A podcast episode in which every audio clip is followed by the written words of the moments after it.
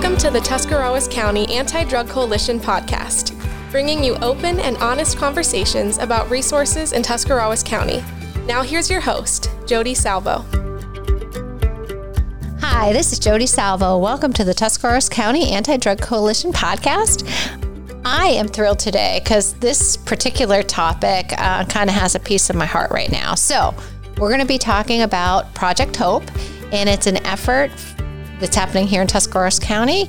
It involves the Addiction Task Force, it involves the Anti Drug Coalition, and I will kind of say every agency, um, social service organization in the fight here to just have a healthy Tuscarawas County, um, have our residents thriving.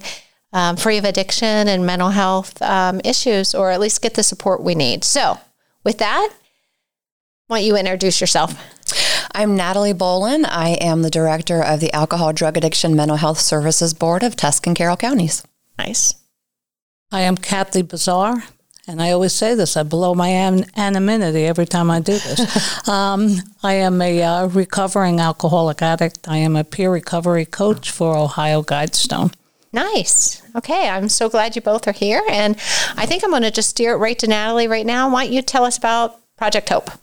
Well, Project Hope began um, when we saw that in response to the pandemic, our overdose numbers in Tuscarawas County were going through the roof. Um, in the height of the pandemic, which was 2017, we were losing around six people. We, we lost six people to overdose deaths in the first six months. In 2020, we lost 14 people to overdose deaths in the first six months. And I just got updated numbers yesterday from um, the county, and we're up to 28 lives lost. So, so I want people to hear that from July 1 to October 1, we had 14 additional deaths. Is from, that correct? No. no. January 1st to June 30th, we had 14 deaths. From January 1st to September 30th, we had 28 deaths. So we've lost, and, and additional testing has come back in. We've lost a total of 28 people between January 1st and today. But what I was saying, like they really multiplied. Correct. It, was mm-hmm. 14 from January to the end of June, but Correct. then it was an additional 14 July 1 until Correct. September. So, I mean, we've seen a huge uptick Correct. even in the last three months. Correct. Okay. So 28 deaths. That's a lot. Mm-hmm. That is okay. higher than, let me look at my numbers. That is higher than the total number that we lost in 2017, which we had considered the, the height, height, of the pandemic, right? Of the opioid Correct. epidemic, yes. Okay. So mm. we got the coroner's report in July. So, and then that prompted us in the addiction task force to form a subcommittee. And we decided, how do we want to address this? And we tossed out a lot of different ideas, and Kathy was part of the subcommittee, and Jody was part of the subcommittee. And what we finally landed on was a program called Project Hope. Um, and Project Hope fundamentally is the existence of three different silhouettes in nine of our cities in Tuscarawas County. And in each city, there is a black silhouette that indicates the total number of deaths in the county as of June 30th. The second silhouette, which is a gray silhouette, indicates the number of overdoses in that city in particular. And we talked about those two messages in our subcommittee and, and decided, you know, we really want to bring a message of hope to this as well. And how do we do that? And so the third silhouette in each city is yellow. It's painted yellow and it has the words on it, there is always hope along with the phone numbers and information about local treatment providers and, and Project Narcan distributors, which is um, the opiate overdose reversal program. Um, all of those silhouettes will be brought to um, the courthouse, the Tuscarawas County Courthouse. Jody, is that date the 18th? Uh, 18th, that, 19th? The week of the 18th, we'll be bringing them. And then the final event is going to be October 25th from 5 to 6 at the courthouse, where all 27 of the silhouettes from the cities in Tusc County will be placed around the courthouse. And we'll hold an event um, on the courthouse steps, just honoring the loss and, and planning for the future and discussing hope options. Awesome. Very neat. So, a little bit more. What happened yesterday? So yesterday, Jody helped to organize, really organized this um, amazing press conference on the steps of the courthouse. And we had representatives from federal government, from our state government. We had um, Brad Hillyer, Representative Her- Brett Hillyer, um, who is our local representative at the state level. We had our mayor, we had commissioners, we had family members, treatment providers, we had people in recovery. Um, and they spoke about Project Hope and the goal of the initiative and what we hope for the community, um, and, and just really asked the county as a whole to work with us on this effort to decrease our opiate epidemic and help transition our community into treatment. So, how does Project Hope do that? Like, what is the underlying hope for Project Hope? You know, we know that awareness is one of the most significant factors in impacting something like this, whether it was the pandemic or whether it's our opiate epidemic. Um, making sure the community is aware of what the reality of the situation is. And the reality of the situation is we are losing more individuals to opiate overdoses than we ever have before. Along with that comes stigma reduction. One of the biggest reasons people won't seek treatment is because they're ashamed, because they're afraid, because honestly, they, they are not sure where to turn. Um, so we really wanted to make sure that we took away the, the stigma related to um, the, the disease of addiction. And we talk a lot about how comparable and how similar a mental health or an addiction disease is to a physical disease. And just as if you're diagnosed with diabetes, you, you really do need full wraparound support and doctor support and guidance. It's the same thing if you have a mental health or addiction. Um, we really do need to wrap all the different types of services around you, and there is a biological component to this. So, while part of the goal of Project Hope is to let the community know um, the state of our overdose affairs. The other part of it is to let them know that there is treatment. There yep. is treatment. There are resources. There is new. There are new things like peer support, which Kathy can talk some about. Um, but the the diagnosis or the experience of addiction is not the end of someone's story. There is the potential of hope, and there is the potential of recovery. Nice, and absolutely, Kathy, you're not going to get out of this without speaking. There's a lot that that people need to hear your voice. Um, but I do want to say, you know, that stigma is certainly a barrier, and and you touched on it yesterday when you spoke on sometimes when you're in the midst of addiction, feeling like you have no value or people see you a certain way. And one of the beautiful things I saw in the press conference, and that's a video that I would encourage people to look at, if you could not feel the support and the love and the concern of our leaders in our county and our state and even our federal leaders like they get it. And you know what? They care. And i want anyone that's struggling or a family member that might be ashamed of this is going on in my house or family to know you know no one's pointing fingers. Like we realize that addiction is a real thing and we understand mental health issues are real things. And we want people to get help and we want them to know there is help and we want them to know, hey, no one's pointing a finger here. We just want you to know that we got your back and whatever we can do it as a community, we want to be doing so you're not in a situation where you feel devalued or hopeless um, or isolated. So I just wanted to say that with the press conference. I think that was neat yesterday as well. Kathy, I'm going to turn to you because you have a whole different perspective. Um, and what what does this effort mean to someone that's in recovery?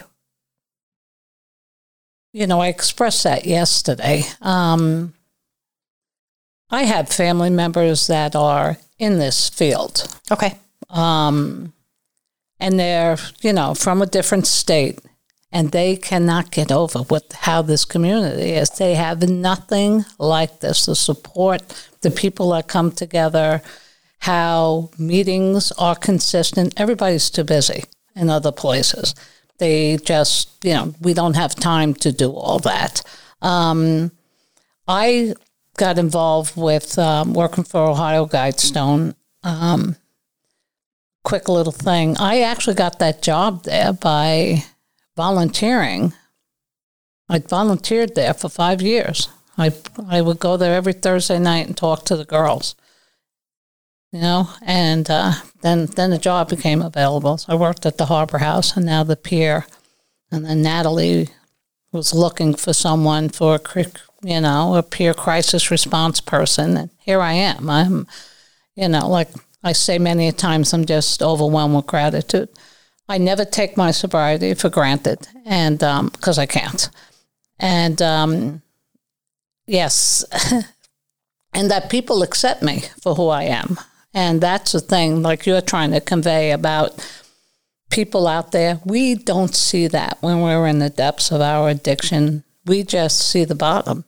Okay. We have no self esteem. We have no self worth. So for us to see you know, I talk to people in early recovery, and it's hard for them to make that connection because we're intimidated. Yeah.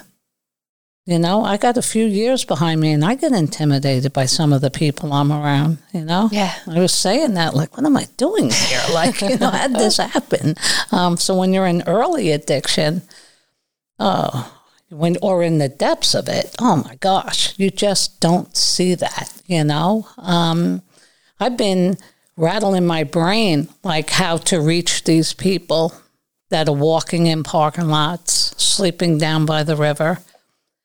It's not safe for me to go there by myself, but do you know how much I would love to just go down there and say, No one's judging you out there? Yeah. There's no judgment here. I understand how you feel, and I understand that you feel there is no hope, but there is, you know. Can I stop you one second? Can you explain to people what your what your job is because I think that'll help even just people understanding. Okay, they call it a peer recovery coach. You'll see peer recovery supporter, peer recovery specialist, and it's somebody who has fought addiction and has, you know, worked a program of some sort and um, has gotten sober, and they help others because we can connect with another person because it's it's on a personal level. Like now, a, is there guidelines how long you need to be in recovery before you act as a? Oh, um, it depends upon what agency you work for. I believe ours would at least like three years. Okay. Yeah.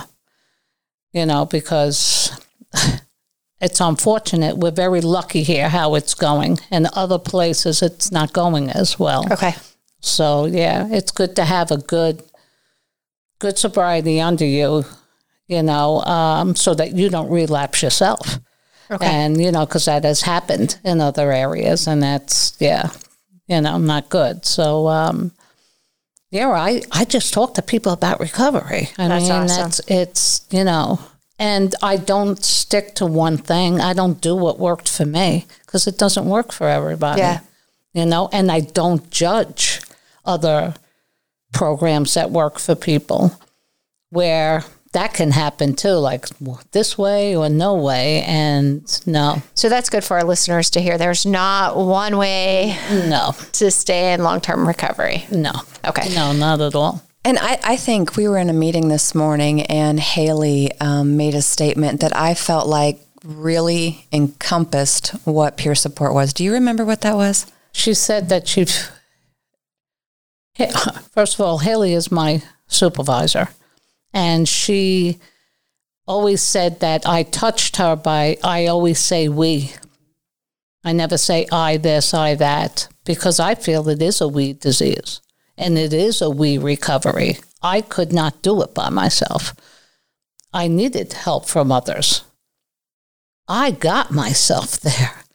So I needed people right. to care and but believe they cared. And you know, uh, Haley said, you know, even in her counseling, there's just that part of people that she can't reach because she doesn't understand it. You yeah. know, a lot of people do feel that way. Why would you do this over and over and over again? Why don't you, if you love your kids, why don't you stop? Mm-hmm. If you love, you know, your mother, your father, your husband, your wife, why? You know, and it's not about that. And that's what's hard for people to understand has nothing to do with love. Has nothing. Would you be able to just tell our listeners, like, if you could really describe addiction from a, an addict's voice? Well, my addiction started so young. Okay. I'm almost afraid to tell you how young. Um, I was eight years old when I had my first blackout. Um, yeah, put that beer in my body and said, "Oh, this is for me." Now, was that given to you? I was stealing it. Okay. You know, I was at a family party. They picked me to get the uh, pitchers of beer to bring to the big kids in the woods, and I started drinking it on my way. Now, was there things that were going on in the house at that time that Yes, you know, um, I was raised uh, Irish Catholic um, in a, a house where people weren't happy. And um, we had seven kids, no money. And um, my father didn't get a job until I was a year and a half old. And I am the youngest of wow. that seven. I didn't grow up with him in my early years, him drinking. The other ones experienced that. Um, but, you know, they divorced. I was nine. Um, just a lot of chaos, a lot of, we call it the unsupervised years. Me Okay. and my siblings, we laugh about it when we'll talk, we'll tell about stories. And it's like, when that happened? Uh, and we go, unsupervised. you know, um, but you know, there was that going on, but I never felt like I fit in. I never felt like I even fit in in my family. Okay. You know, I always felt like the odd one out. And I felt like that just growing up and going to school. So if I could be that person that might make you laugh, you may like me. If I can get something you want, you may like me.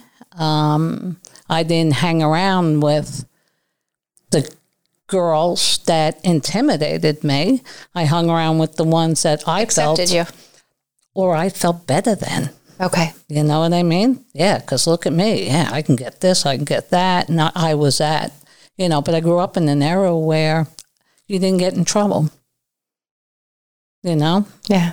it was, you know, get out of here, don't come back, that kind of thing. Um, they felt sorry for me because I lived with my father. I used that. Oh boy, did I use that. Um, I got kicked out of school Wow. not in ninth grade because I didn't go. You know, and I was And like, those "What?" unsupervised years. in those unsupervised years, exactly.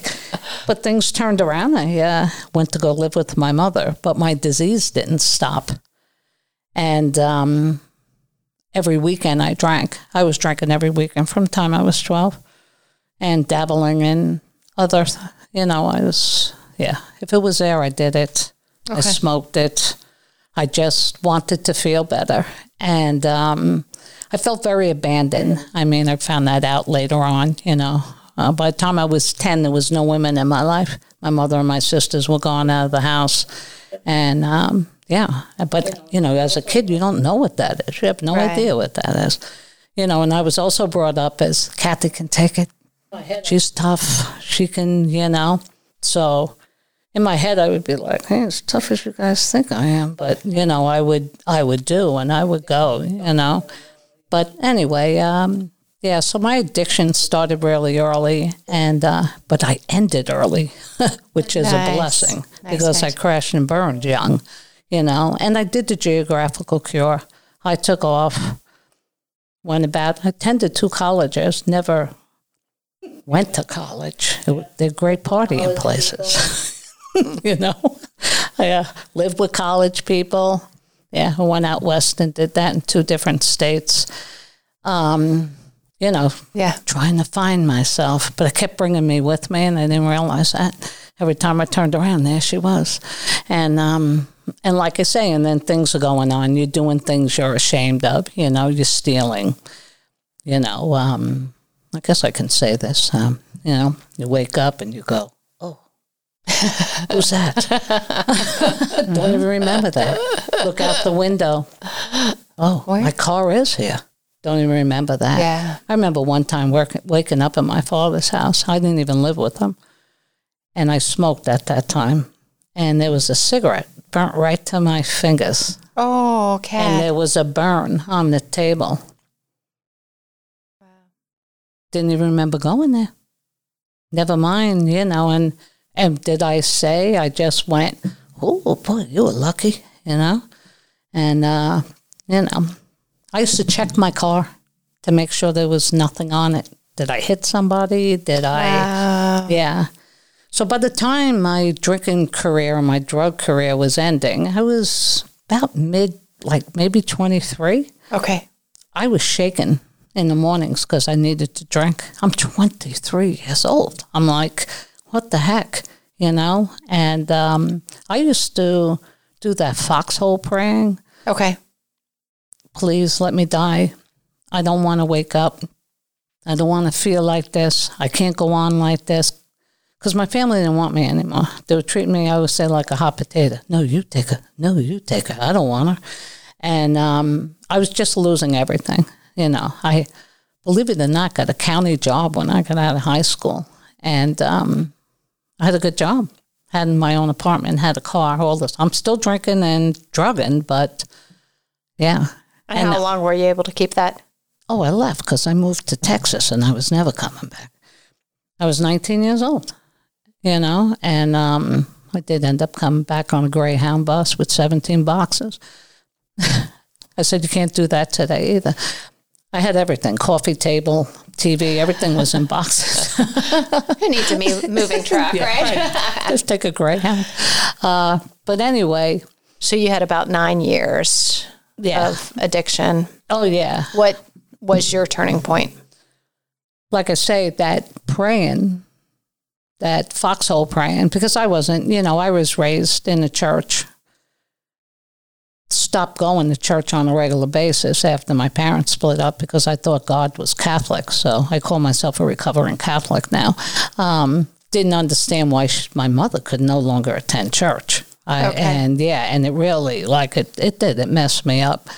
But of course, when I went to live with her, she wanted me to complete those Catholic, like get do my you know uh, confirmation and get things done. But I did it for her, and I ne- I never attended church.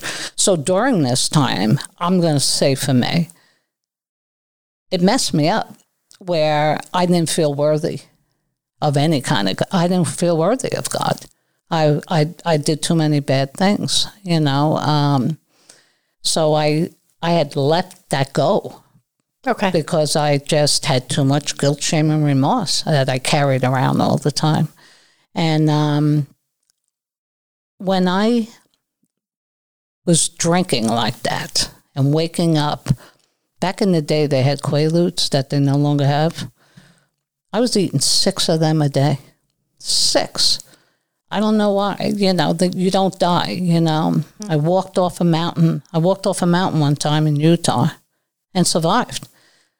Trying to end things, uh, no, just I, not, I not accidentally. mind? Okay. It was not a situation I was used to being in, Okay. and I took two steps and okay. I poof, poof, poofed all the way down. Um, but these are things, you know, and when you're in that, you don't say, Why is God keeping me alive? Why am I alive? There's better purpose here. I'm not meant to live a life like you're not saying that Yeah. stuff, you know.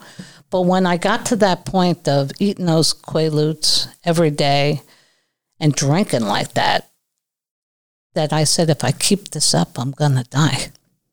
I'm going to die. And I didn't want to die. Okay. And I didn't want my mother to have to bury me. And I didn't want my siblings to have to do that. I wanted to live, Okay. but I didn't know how. I didn't know how. So how did you learn how to live? Well, Because I bet there's a lot of people that struggle with, they hate the situation they're in and they're feeling that shame and guilt, yes. but yet don't know how to live, which, Yeah. So, um, at the time, I went to my mother and to my uh, Italian father, as I call him, because he ended up to be my biological father. I didn't find that out till I was 21. Then I really drank my face off. Um, yeah, poor me, you know. We have a saying, poor me, poor me, pour me another drink. yeah. um, but anyway, I went to them and they said, Come in, but if you drink a drug, you're out of here. And I started from there. I went to a counseling service. This was up in the Adirondack Mountains in upstate New York. They were living there at that time. I went to Glens Falls, is the name of the town, and I went to a drug counselor. And I started, I started with her, and I went to her for quite a while.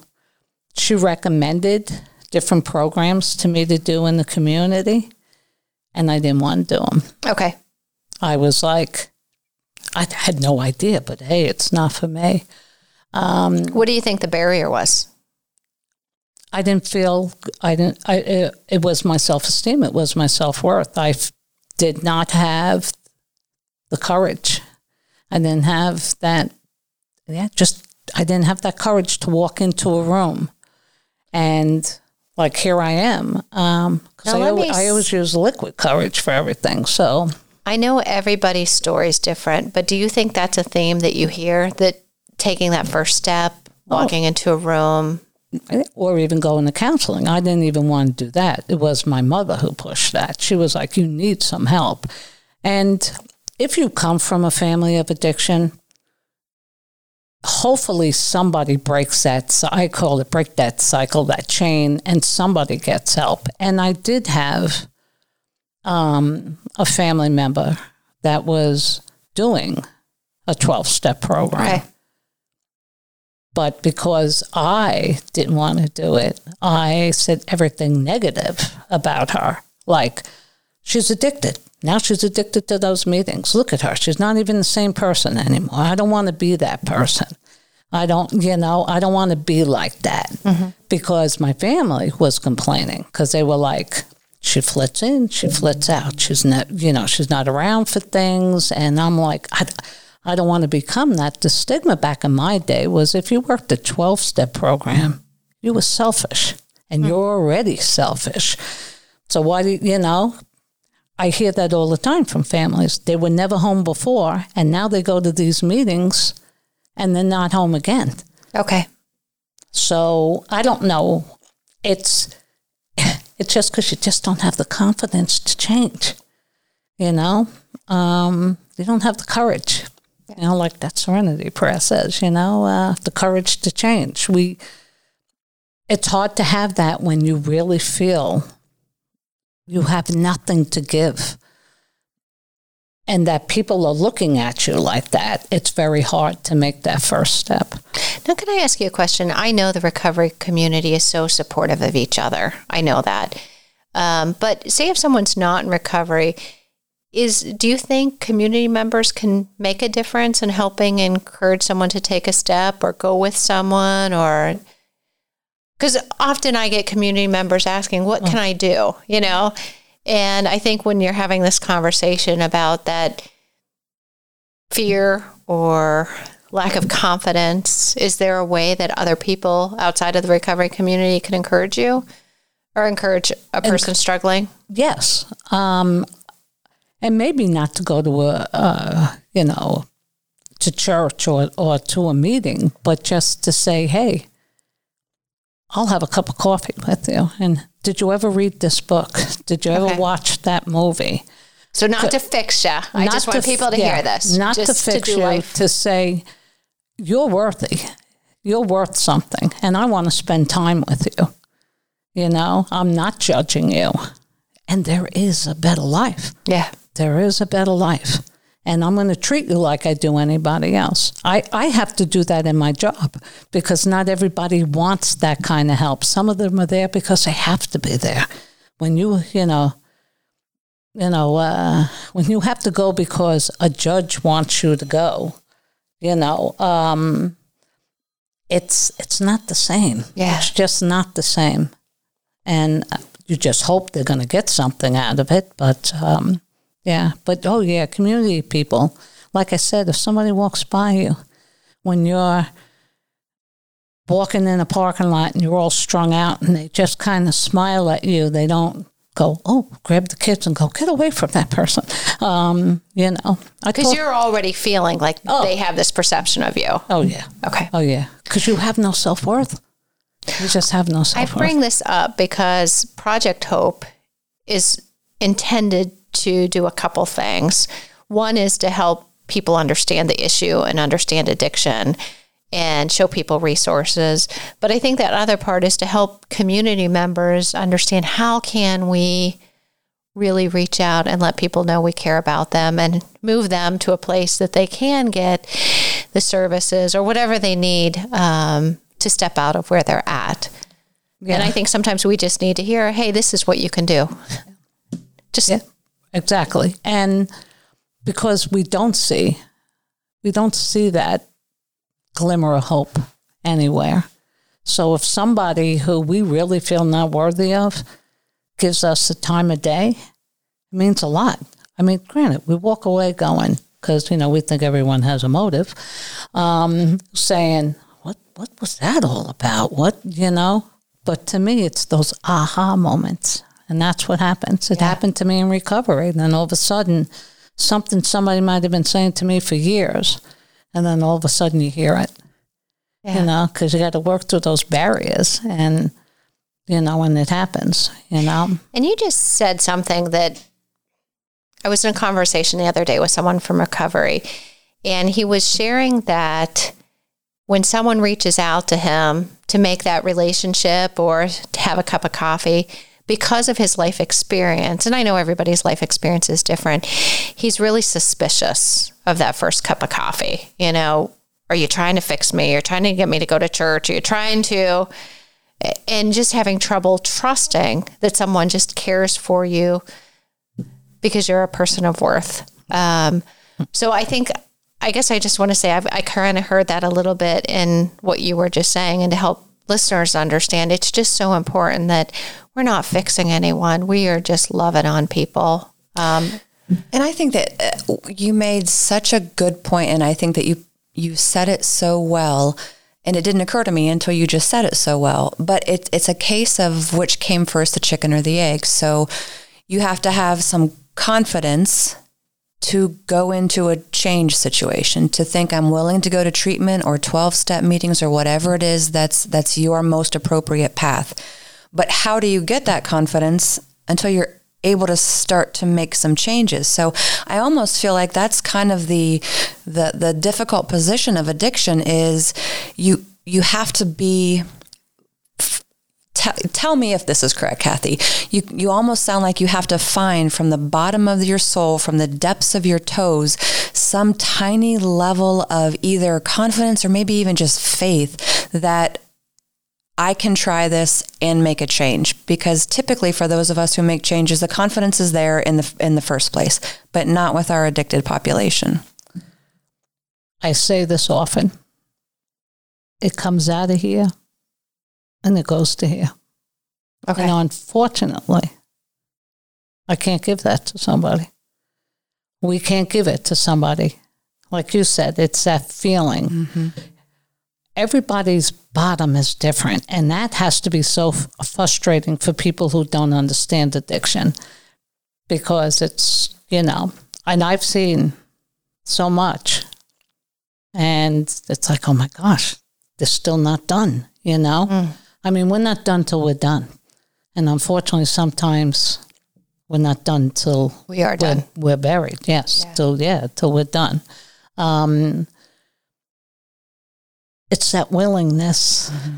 It's that willingness that all of a sudden we're like, all right, we're willing to try. You know, I tried stopping. When I stopped at 23, I went, I didn't do anything for a year. Then you have that person who says, come on, it's been a year. Don't you think you can have one? Don't you think? I knew, though. I knew in my heart. No way. I knew, but I did it anyway because I wasn't getting any help. I was doing it on my own. And that year that I did that, I got um, really, really drunk a couple of times. And I was actually with um, people who did not use, they didn't know me like that. And they said, whoever that was, we don't want to see that person ever again. Because I actually had a couple of women that offered me to go into business with them to run a restaurant. And they were like, You're out. like who was that person? Okay. You know? Yeah. And a lot of us turn our drug or our alcoholism into a dysfunctional relationship. And, uh, and 99% of the time, I say 99%, it may be wrong. I see people go back out in early recovery, it's over relationship. It's over because we're addicted to. I, I, I, I was a kid when I worked at the Harbor House. Oh, he said hello. I'm in love, you know. but that's how we yeah. Because any anything that's going to make us feel good, that instant gratification is what we strive for because that's what we feel like we've been missing. Even though you could have had the most loving family. Um, I had a nephew, 25 years old, die of of um, this uh, of an overdose. I'm sorry. Thank you. Um, he was on my husband's side of the family, very, very well to do family. Uh, so I always say it has no discrimination. Um, and, but he was always that kid in the family. It was so funny because me and my husband got along with him. I said there was always that attraction. I, I would always say, he's one of us. you know, he's just one of us. And, you know, and you could always tell, like, he never fit in. It had nothing to do with love, and it had nothing to do with going to private schools and living in two different countries while you were growing up. They were in Singapore, they were in Paris, um, you know, and he got into some trouble. They sent him to one of the finest rehabs in Florida. And then he had to go through a court system being tested the day he graduated, the day he graduated, I didn't have the heart. His father broke my heart. Not that his mother didn't, but his father was convinced. He said, Kathy, I'm telling you, he, it, it wasn't drugs. It was because there was no evidence at the time. They had to wait. You knew. My husband and I, we said he celebrated. We knew he celebrated, you know? Um, yeah, and that's so sad, so sad, you know, because he never, it didn't go from here to here. Yeah. I hear that in recovery court. I, I was working with a guy, you know what they said? The whole 18 months, I kept saying, as soon as I'm done, I'm, I'm going to I'm gonna get high. As soon as I'm done. But I got him to, to admit that the second time he went through was 18 months. I said, Will you think? He said, Yeah, I was. He goes, I'm not doing that this time. You know, Awesome. and he shared that with others. And it was good. It was good for the judge to hear that because she was even like the whole time. Like, and he said, Yeah, I just wanted to be done, but I wasn't done using Yeah. my, my drugs. So, yeah. So, So you just brought up recovery um, court. Yeah. Can you just share a little bit with the community? Oh. Because that's that's it's, it's it's special. it is amazing. It, yeah. it, it is so amazing. Um, I appreciate your story just now. It's not always perfect. No, right. I, I know what you're saying. Yeah. Um, recovery court. I said, who does this? A judge, person from the health department, the fire department, sheriff, um, a counseling agency. Um, I'm trying to think. Sometimes I go, uh, a case manager, and they sit before court starts and says, "What's going on with these people? How can we help them? What can we do?" I said, "They take an hour." Well, now they even changed it. I think it's two hours before court every week to do that for people they don't even know. And that's what I express to these people. Do you realize? So I like working with those recovery court people to let them know they do not have to do this. They don't know you. They see your record. By looking at your record, you think, you know, they want to, you know, are they somebody they'd hang out with? No. I said, but they want to help you. So we have the recovery court here, which does an amazing job, Yes. I absolutely know the judges and everyone involved, Yes. like you said, Yes. really care. And you also mentioned going on the QRT, the quick response team. Yes. Tell people about that a little bit. The quick response team um, is a sheriff, it's always the same sheriff. Um, his name is Troy. Uh, really nice man. Um, and then uh, fire department, the New Philly Fire Department, Wes. Uh, he goes, and then it's always somebody from an agency. We're down to two now. Okay. Um, so, which is kind of good because they they're glad now I'm going every other week.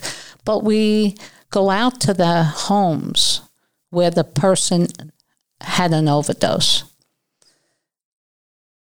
It's unfortunately many times it's not where they live; it's where it happened.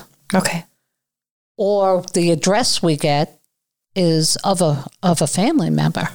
And so we go and we bring them in a packet of information from the community.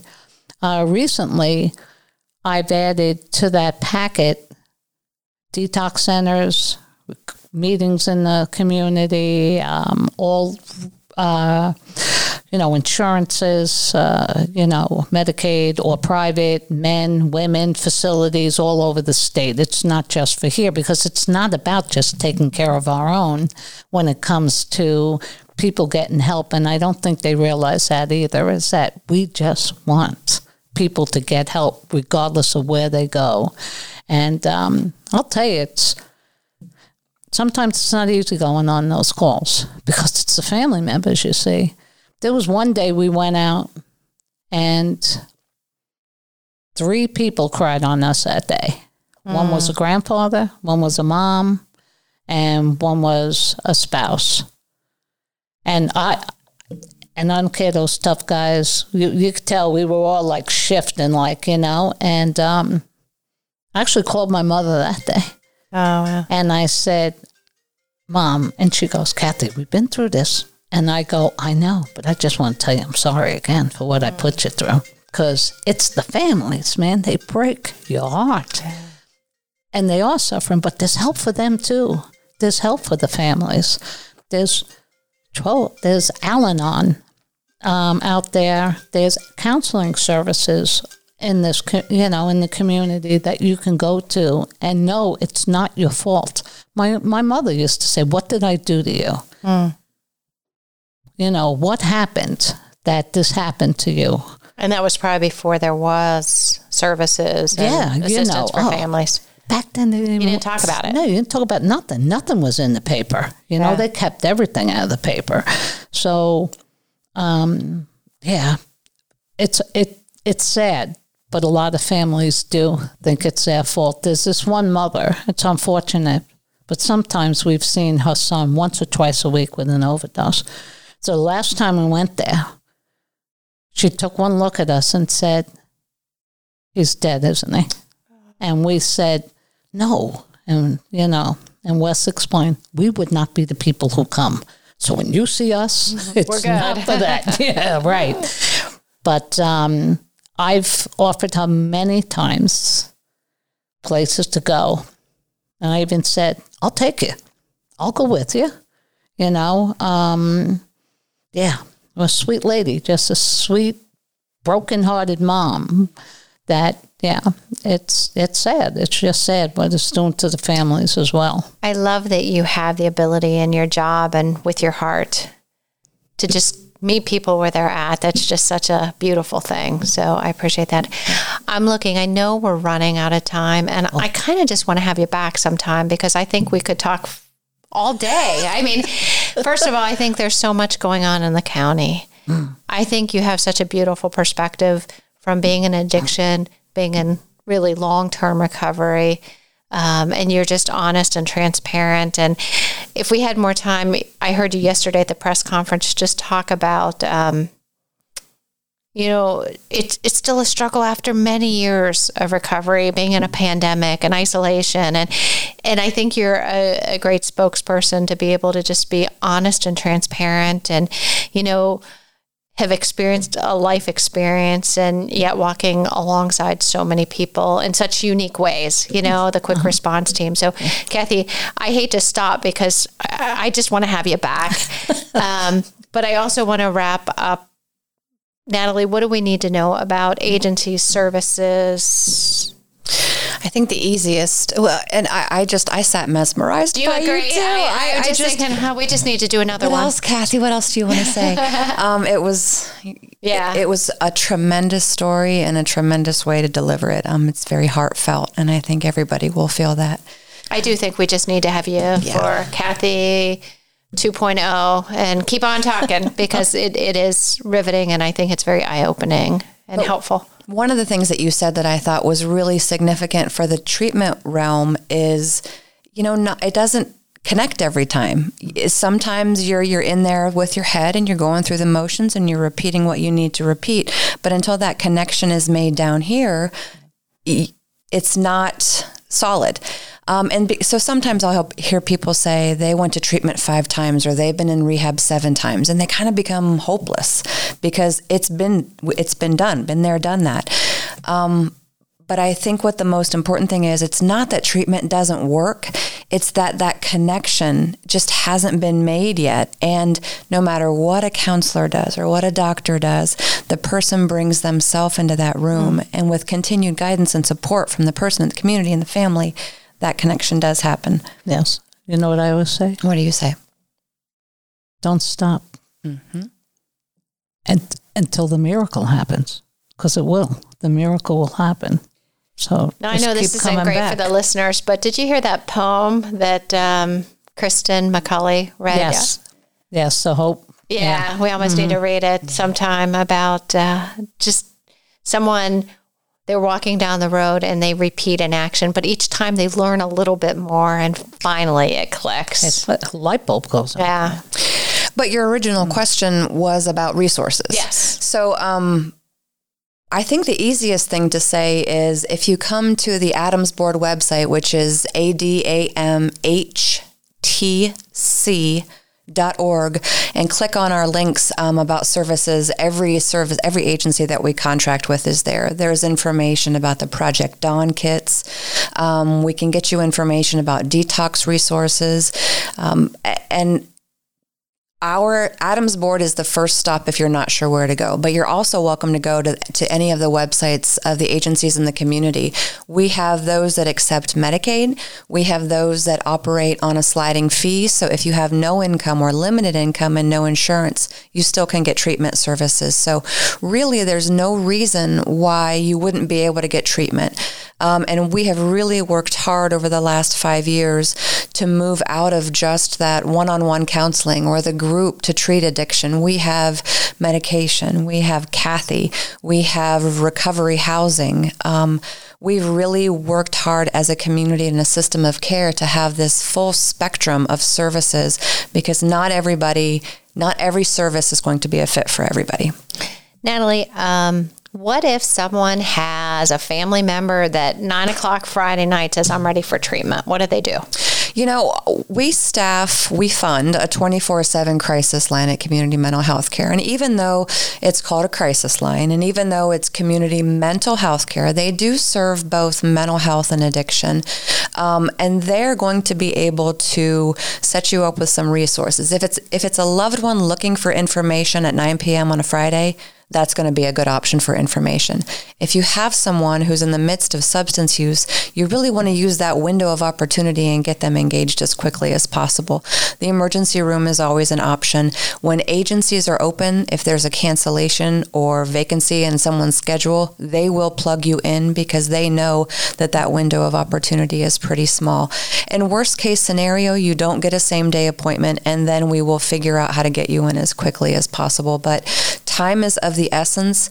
Um, you may not know where to start, but the, the most important thing is just start. Pick up the phone. And if you're not sure where else to go, we don't provide services at the ADAMH Board, but we make it our job to know what's available in the community. So you always are welcome to start with us. Very good. Well, with that, I just want to say thanks to our listeners. Um, go to ADAMH Board if you're looking for services. Kathy, thank you so much for what you're doing in the community. You're making you, a difference. And if you see the silhouettes in Tuscarawas County, Project Hope, share it. Talk to people, um, share what you've learned today. And um, I'd say we're in this together, right? Yes, we are. Okay. Thank well, you, thank you so Well, much. thank you. Appreciate Thanks it. for having me. Absolutely. Thanks.